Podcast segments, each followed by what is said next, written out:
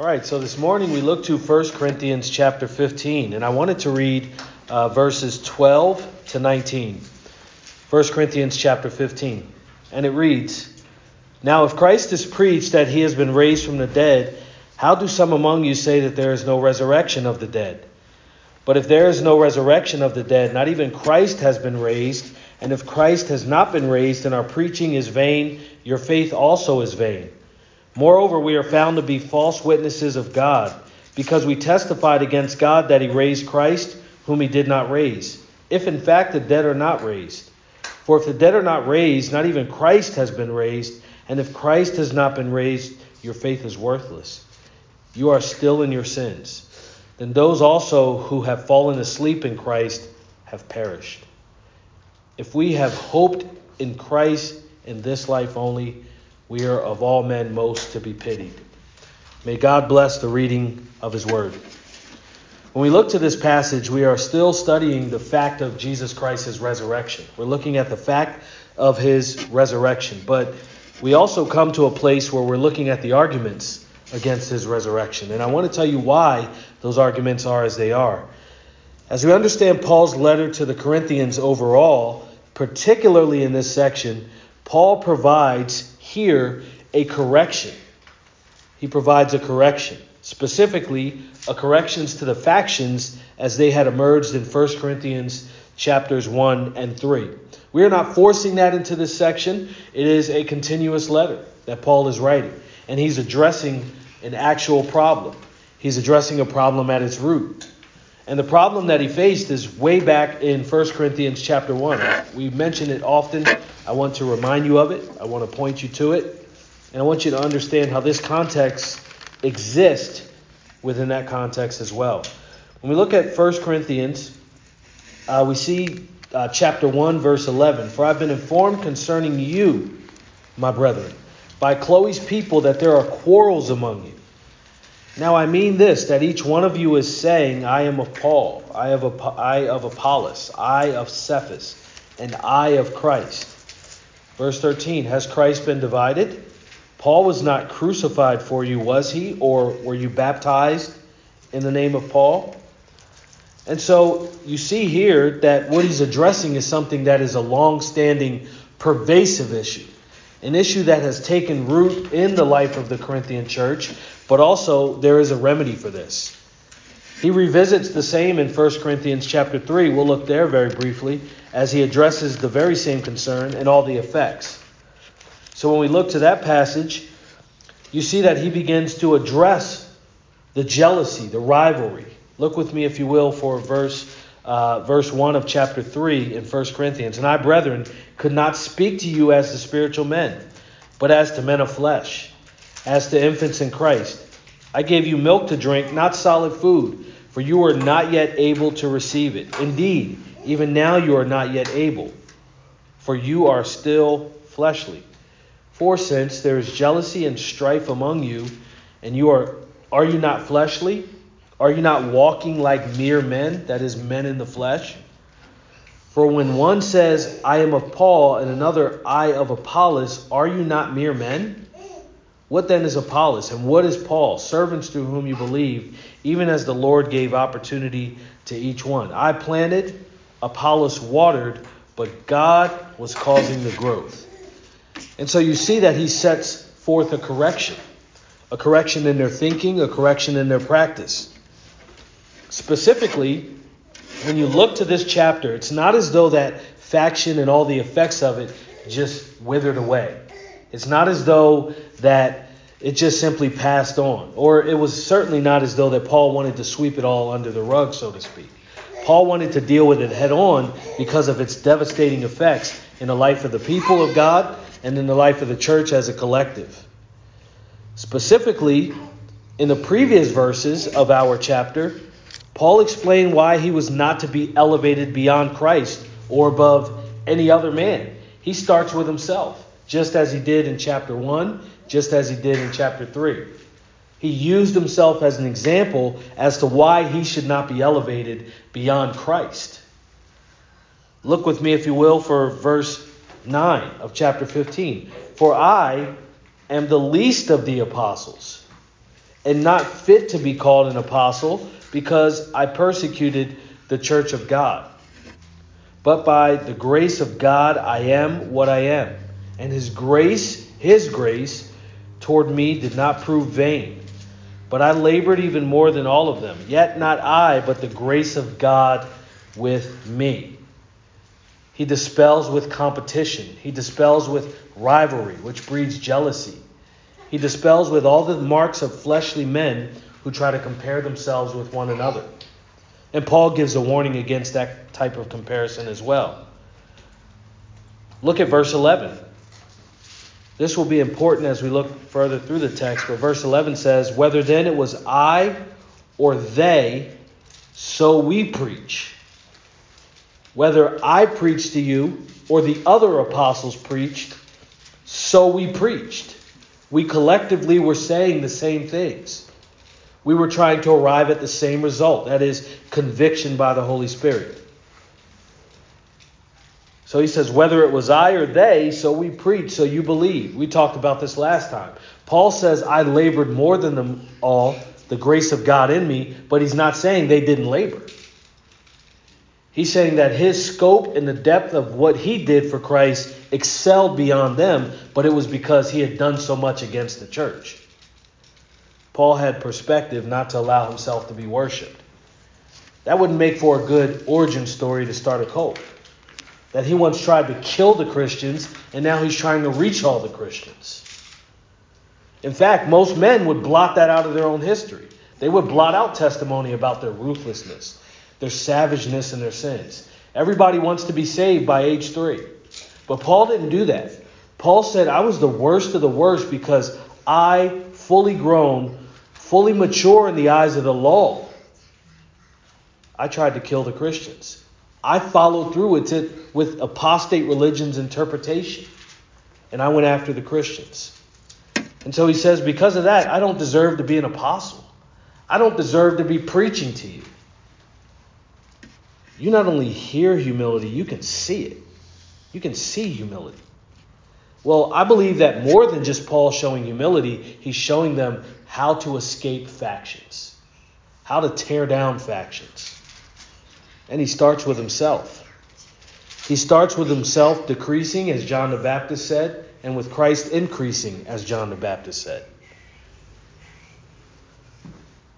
In the same way, Paul did not want the Corinthians to look at himself or the apostles and install imagined or romanticized qualities about the apostles in order to worship them. The apostles were all on equal plane with one another. The people of that time could visibly see how exhaustively Paul labored. I'm certain they could see that in the church. They may not have always appreciated it, but they could see it. The other apostles could see it. And you know what Paul said? That's true in the natural sense. But all praise, honor, and glory to God, because I couldn't labor extensively like this except for the grace of God in me. So he gave the praise and honor to God himself instead of giving praise and honor to himself. Paul never took a victory lap for the purpose of taking a victory lap. He only appealed to what God had accomplished and what God would ultimately finish.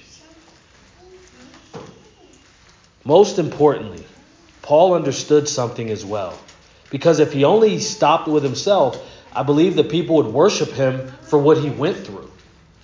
Paul had to replace something in their minds. If you tear down people's idols, even hero worship, which I believe is the greatest idol of our country, hero worship, personality cults, you must absolutely replace the hero with something. You have to replace the idol with something. For Paul, he wanted to replace their idols with something. He wanted to bring forward and to bring high and lofty the image and person of the resurrected Jesus Christ, who is the only one worthy of all of our worship. Paul said, I want to dethrone every man in the face of Christ, and I want to enthrone Christ above every man. That is vital to the modern church's existence. Moving forward, not only through our time, but well beyond our time until Christ returns. It is vital to enthrone Christ above every man and to dethrone man in the face of Christ. In the case of the Corinthians, it was certainly related to the fact that, as we said, many of them held to factions. They worshiped men. They worshiped men who loved Christ. They worshiped Christ falsely by installing him as a faction head. They used his name to propagate what they were about. That is a very dangerous thing because Christ is not a faction leader. And essentially, what Paul is referring to in this passage, yes, he's dealing with the content of prophecy. Yes, he's dealing with the content of what languages would have been had been spoken in that time. But he's also dealing with how do you dethrone the factions? How do you solve the problem, Corinthians, of the personality cults that have arisen in the life of that church? They held the factions. But also, that in subscribing to the factions, you know what happened? They attacked the person and work of Jesus Christ. Because that's what happens. When you install factions, you eventually verbally attack Christ.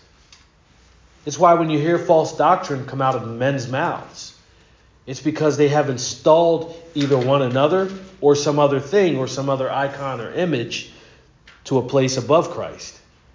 And so they've already dethroned him in their hearts. Now they have to dethrone him with their mouths. But for Paul, it wasn't to be so. Even when he talked about himself, he always talked about himself in light of God's grace toward him.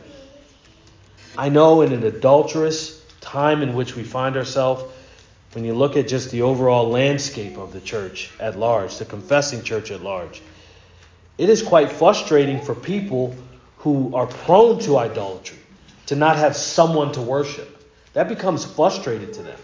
When you say, What books are you reading? and you say the Bible, they get frustrated. When you say, Who do you walk with? I walk with Christ. They get frustrated with you. Who mentored you? Nobody has mentored me. The teachings of the apostles in Christ mentored me. They think that those are arrogant statements. But it's because the idolatry that's seeping in their hearts and coming out of their mouths does not have room for a resurrected and enthroned eternal Christ. They think he's too small. They want something they can touch and see. They want to walk by sight and not by faith, which informs our sight. So Paul had to defend what was under attack. I believe that is a task that you and I are tasked with as well. We have to defend what is under attack.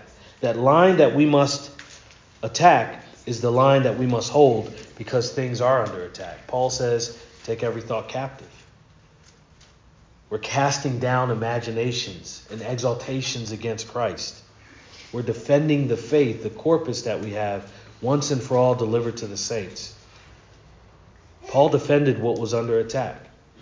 He begins with the correction towards some in Corinth. It wasn't all, but it was some. It was a lot of them. And the attack that was waged as unchecked sin, it fostered idolatry. But idolatry caused the attack. Idolatry caused the attack. Look at verse 12. You see the attack. He starts with now because he's about to move to something that needs correction.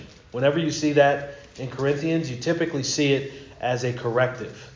Whenever you see now, it doesn't mean that he's moved on to a new issue. He's moved on to an issue related to all the others that he needs to correct.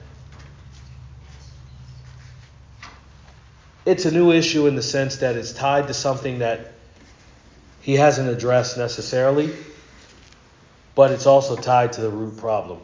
You see here, he says, Now, if Christ is preached, because he was, in that context, that he has been raised from the dead, because that's what they were preaching, that's what the apostles were preaching, that's what Paul was preaching. Look at the attack. How do some among you say that there is no resurrection of the dead? How could they possibly not want to be resurrected with Christ? Well, they settled. They settled for factions. And so Paul wants to correct this. I don't believe that's the only reason they came up with it. It's because, in some ways, you're starting to see that the test that they were to pass, they're beginning to fail. The test of their faith. But if you look at this, Paul questions them. How do some among you say that there is no resurrection of the dead? But look at where he starts. This is very important to everything that is the substance and most important of our Christian faith, because everything is most important. He assumes the resurrection. He assumes the preaching of Christ, the preaching of the resurrected Christ. He assumes that those are the very things that belong in the life of the church consistently and constantly. He assumes that if we are to meet Christ, we are to meet the one who is exalted, resurrected, eternal, the one who will gather us up to himself on that great day. So we see that he assumes it. He assumes that the resurrection of Christ was divine and historical fact. He assumes it. He doesn't go through a list of ways to prove it. He's already done that. If you look at verse 12, he says, Now if Christ is preached that he has been raised from the dead, why are you all questioning that? Why are you questioning that? Because it happened. Why are you saying it didn't happen when it happened? Paul wanted to challenge and correct those who were saying Christ had not been raised.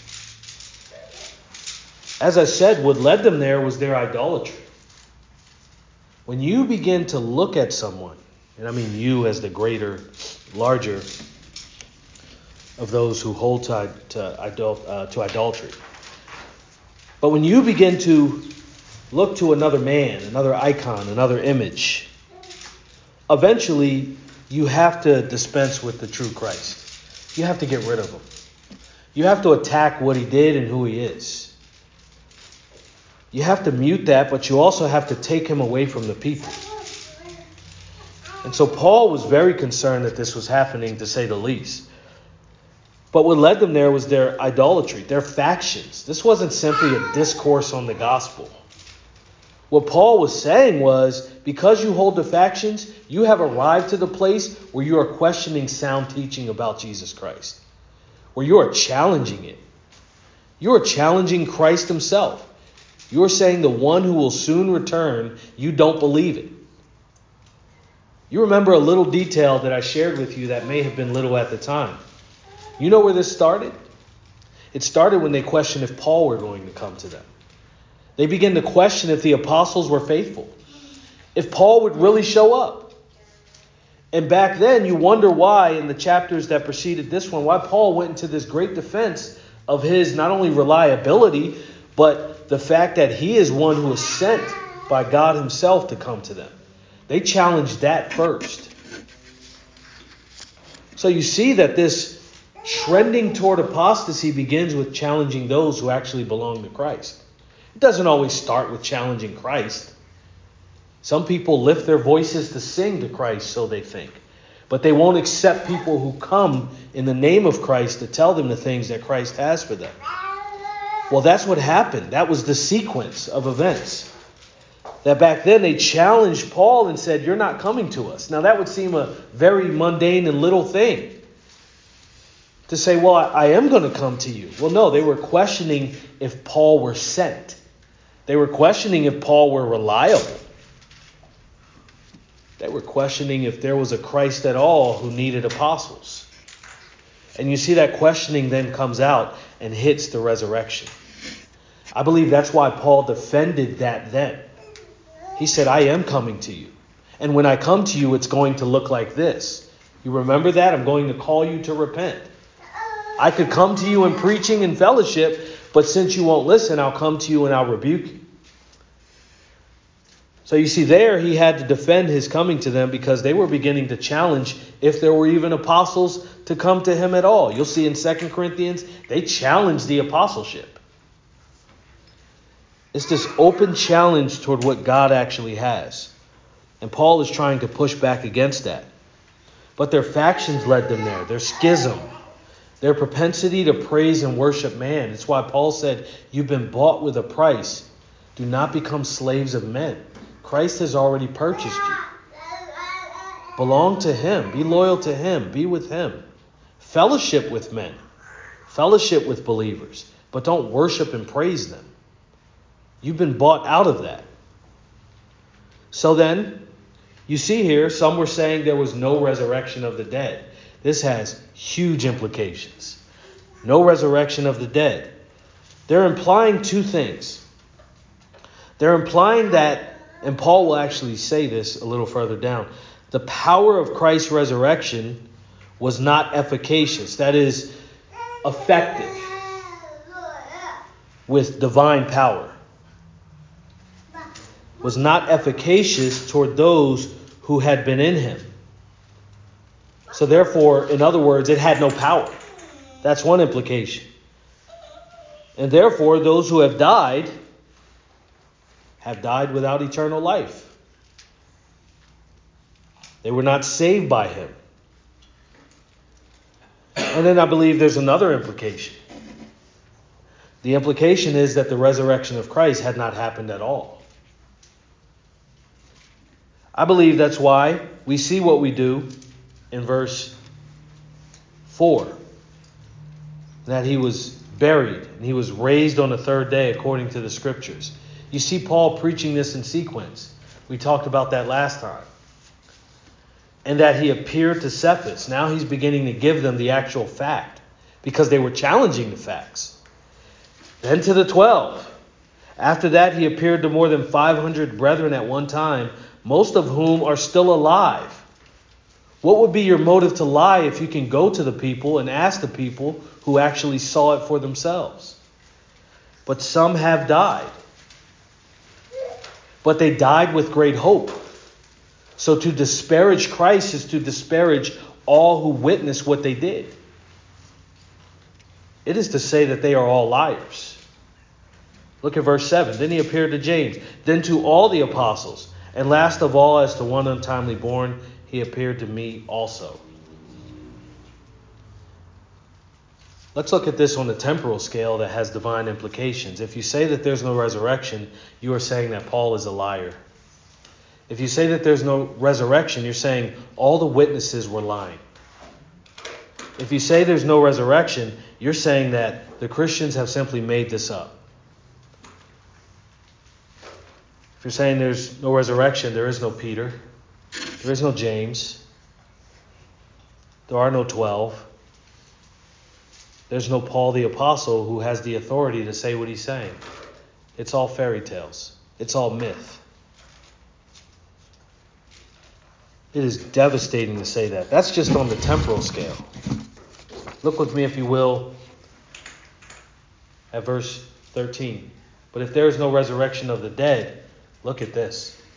This is the greatest implication, a false implication. Not even Christ has been raised.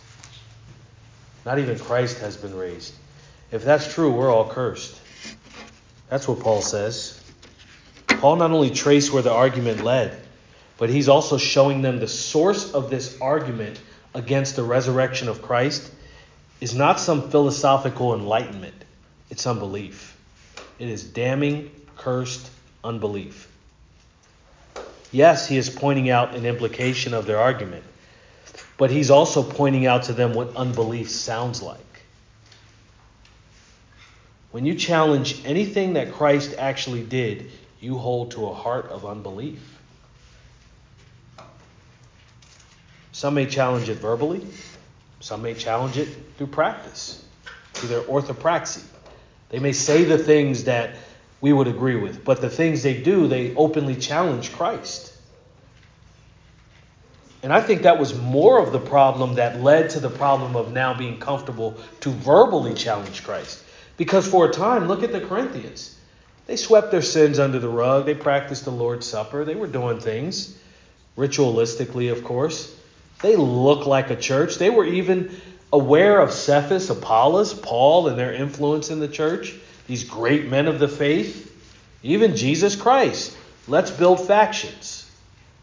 And Paul is saying, no, You arrive at the point of worshiping and exalting Christ in the way that He has said, and that's the only option. But they challenge this resurrection.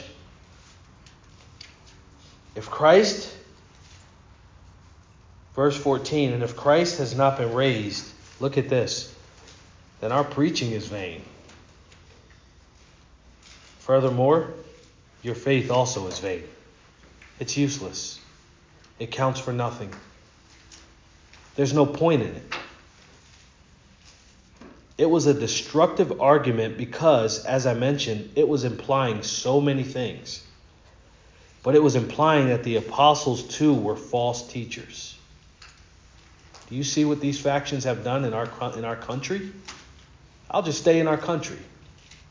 People who are preaching the Word of God are deemed false teachers. People who are openly standing on the Word of God are no longer welcomed amongst people who claim to be speaking for God. Paul said 2,000 years ago, I'm warning you. I'm warning you.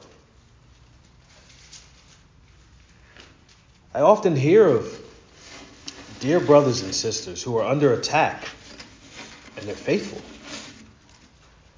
And I see people just having this triumphalistic parade over what they believe is the corpses of people that they have disfellowshipped or kicked out of their meaningless fellowships anyway. And the one thought I always have when I see a true sound brother and or sister accused, I look at these people who are doing it and I say they better be right. They better be right. I look at this with Paul.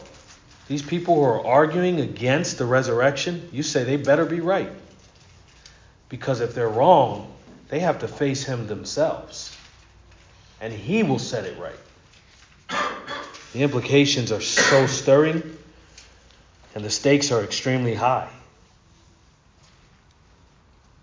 Again, this is not simply some gospel discourse, some academic seminar. Paul is saying your factions have led you to question not only myself, not only the other apostles, not only the witnesses, you are saying that Christ has not been raised. You are saying Christ hasn't been raised. I'm sure there are people today who would probably preach this text and defend it, but still live as though Christ has not been raised. Paul saw this as a matter of not only preaching, because the preaching informs the life. The preaching comes from the Word of God. He saw this as a manner of life, living as though Christ has been raised.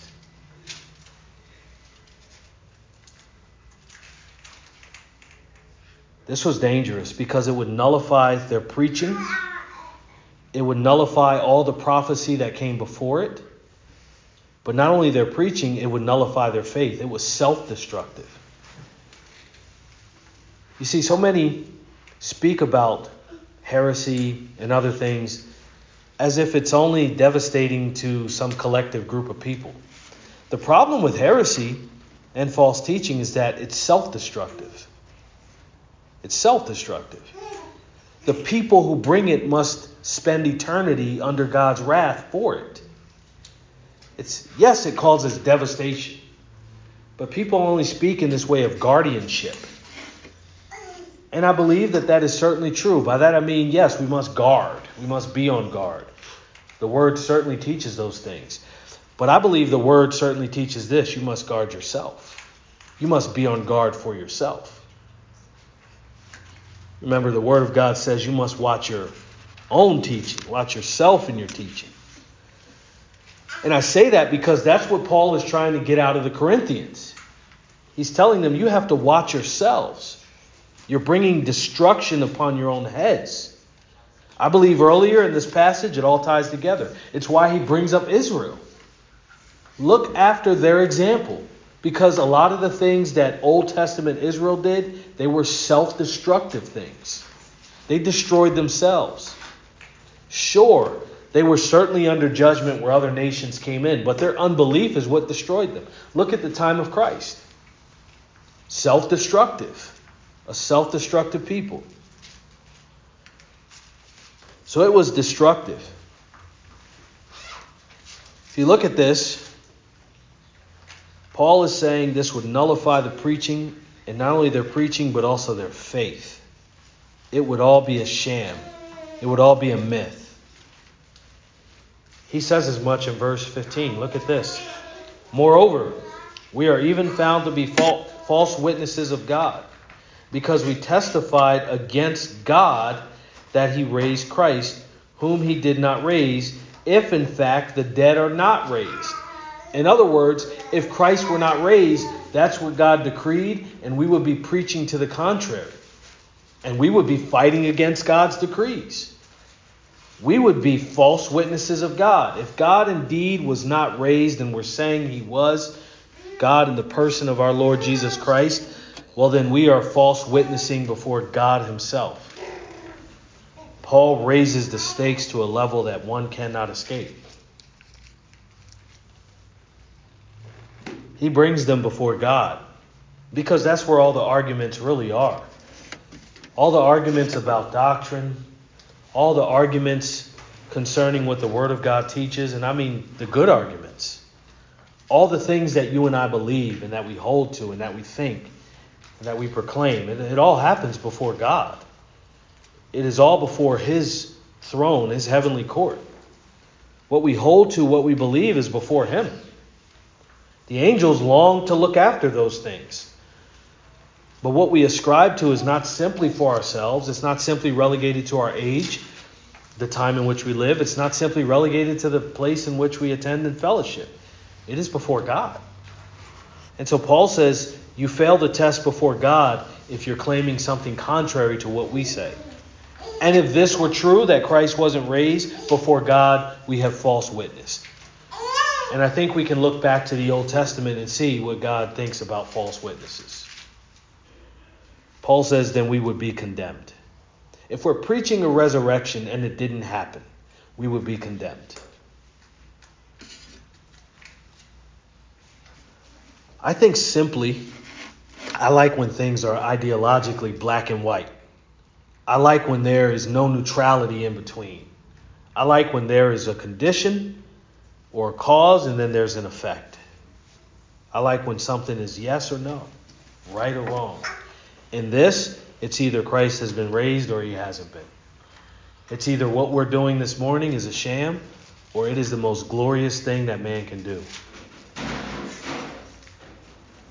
Paul sets that up for the Corinthians because in their argument they were trying to dethrone the existence of the Lord's church. They were trying to dethrone the head of the church. If you cut off the head, the body will follow. The apostles those who preached the resurrected Christ, you see that they did early in the chapter. Paul says this is the content of our preaching. Those who preached a resurrected Christ and a resurrection from the dead for those who believe in Christ, if they were preaching contrary, as I've said, they would be guilty of false witness. They would be guilty, guilty, guilty. You see here, as I've said, there's no in between. There's no areas where Paul gave them an opportunity to be quote unquote charitable to agree to disagree, or not to quote unquote throw out the baby with the bathwater. Paul said either Christ has been resurrected and we come to you in truth and we belong to him and we are true witnesses, or he hasn't been if you say so and we are false, we are cursed men. We're liars. He basically is saying this to them. He's saying to them either you are liars or we are liars. But somebody's lying. Their witness was based on what God had actually accomplished. The apostles. It was based on what God had actually accomplished. That's what the apostolic witness was. Paul says it to you. He, Jesus showed up to all these individuals post uh, post Calvary, post crucifixion, during his resurrection. He shows up and he bears witness and testimony of himself. So it was based on what the apostles preached was what God had actually accomplished. That's the substance of my faith. That's the substance of your faith if you're in Christ, right? It's what God had actually accomplished. It's not what I think happened, what I hope happened. I have faith that it occurred just as God said. And I see the residual effect of that. I can see that I serve a risen Christ. I know what that looks like. I've seen his work in others. I've seen his work in myself. I've seen his work in his church. I've seen his power, his power to save, his power to cast down those who are against him. And I hope for his sure and certain return as you and I are standing here staring at each other. I know I will set my eyes upon his face. I know it for certain. And I believe it because God has told me that. God has told you that. He said it in His Word. He said, This is how I have come, and this is how I will return. Why then challenge that, O Corinthians? Why then challenge that anyone in the modern age, in any way? They're based, uh, they based their witness on what God had actually accomplished. That's such a simple thing, but it's a very powerful thing. They were not divisive for holding fast to what God had actually done. The work of so many who, from age to age, want to bring up new philosophies, new schools of thought, is to take you off the pathway of what God had actually accomplished, of being a witness for what Christ has actually done.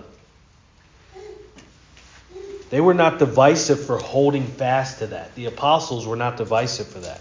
They would be accused of those things. But I will tell you this those who were attacking it were divisive. Those who were attacking it were divisive. Paul needed them to be corrected. He needed them to be corrected before their lives ended and they had to meet with God in his wrath for unbelief. He needed them to correct this. It wasn't just the church was at stake. Yeah, that's true. Their souls were at stake. Their spirits were at stake. And bodily, they would suffer forever if they didn't get this right. You sense not a desperation because Paul thought God's power could not save. It was a desperation because their time was almost up. Unbelief gets worse, not better. It grows more cancerous and pervasive. It doesn't shrink, it doesn't go away. That's why I believe what's raging through this letter is the conflict we were first introduced to. It didn't get better just because people got along. Paul needed to correct everything that that conflict touched, including up to and including the resurrection itself.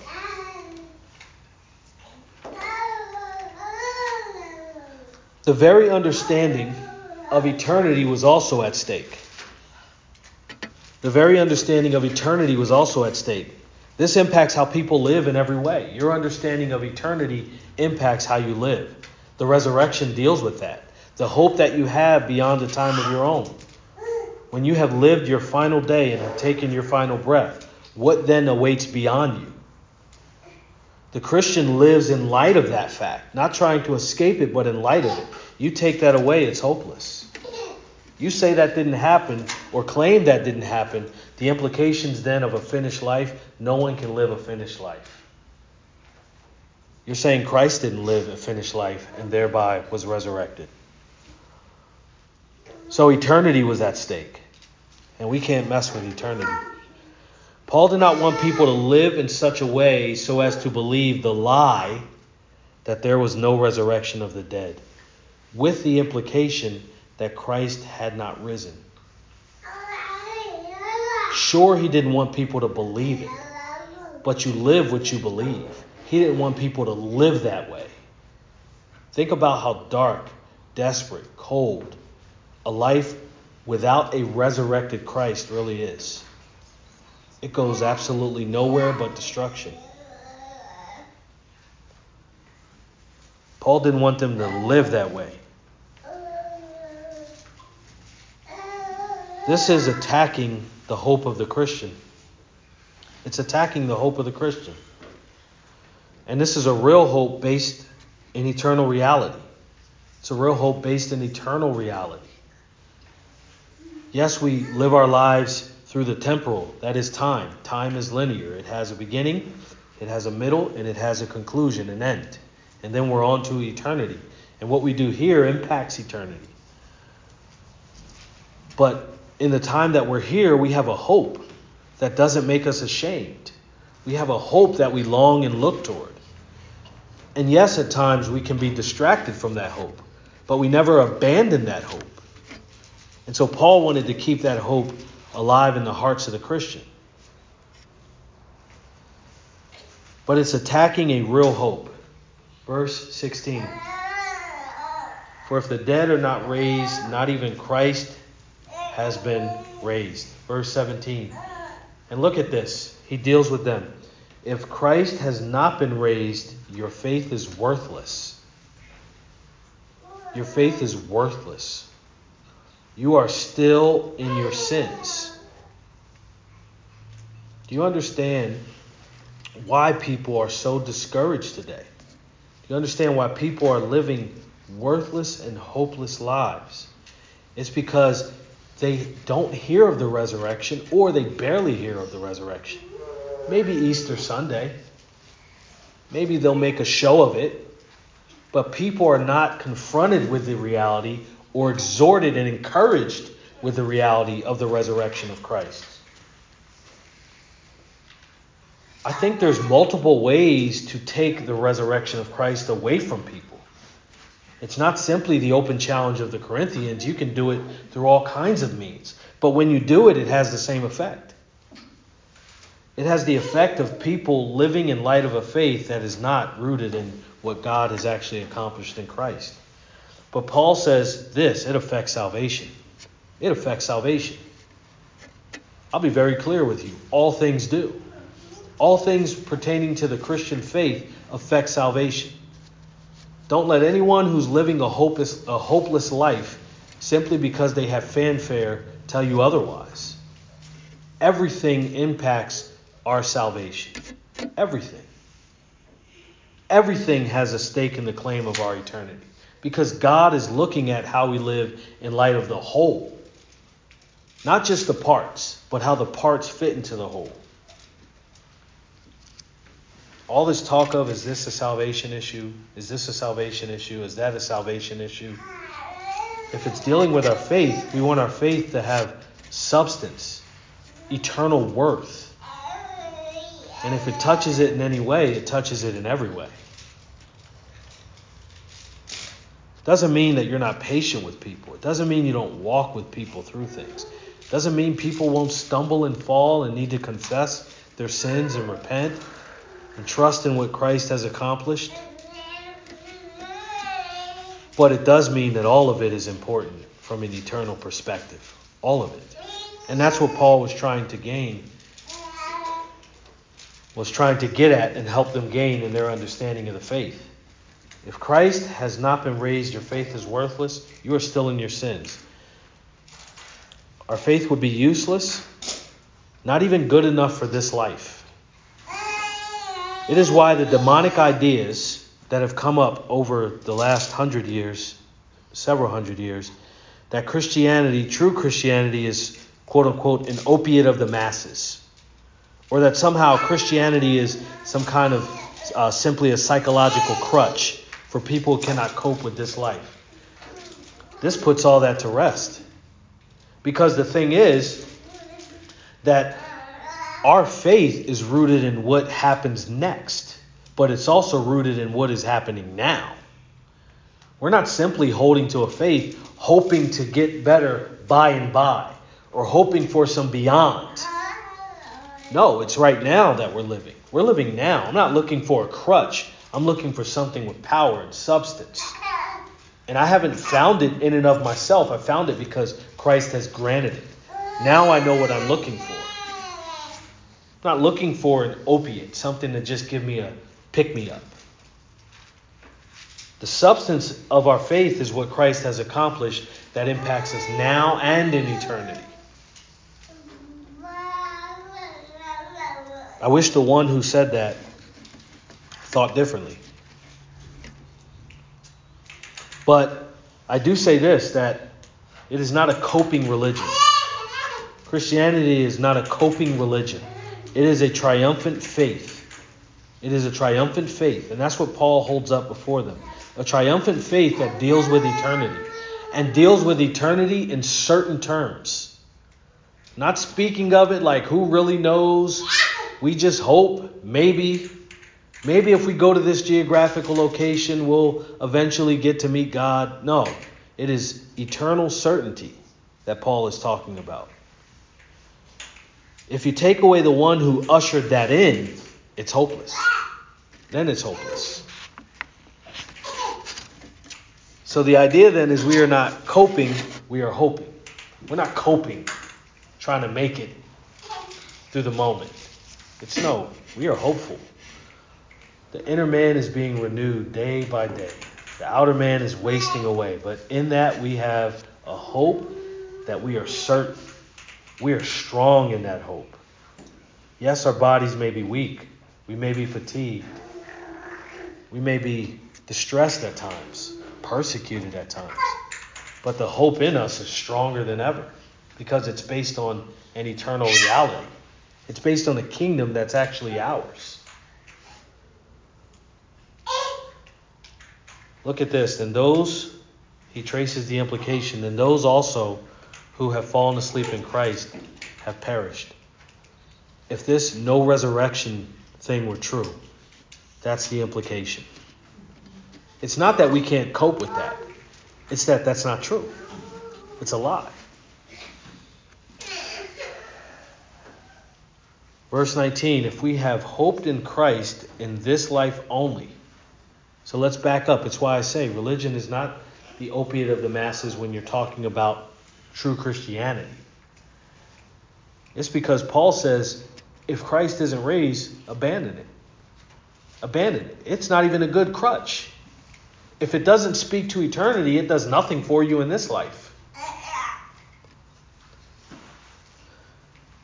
If we have hoped in Christ in this in this life only, and there's no eternity, no resurrection, we are all we are of all men most to be pitied. The implication is that if Christ had not been raised, we are still in our sins. I would say that's the greatest hopelessness of all. But let me give you hope. I'm so glad it doesn't end here. Look at verse 20. But now, Christ has been raised from the dead, the first fruits of those who are asleep. For since by a man came death, by a man also came the resurrection of the dead. You hear the certainty here. You see your hope here. You see the revitalization of God's man. For as in Adam all die. Oh, yes, that's true. But look at this. So also in Christ, all will be made alive. And then he deals with all of this in the next chapter. Whereas he dethrones the arguments that they want to exalt man, he begins to, as we look forward, enthrone the risen Christ to his proper, prominent, and eternal place in the thought of man. Let's pray.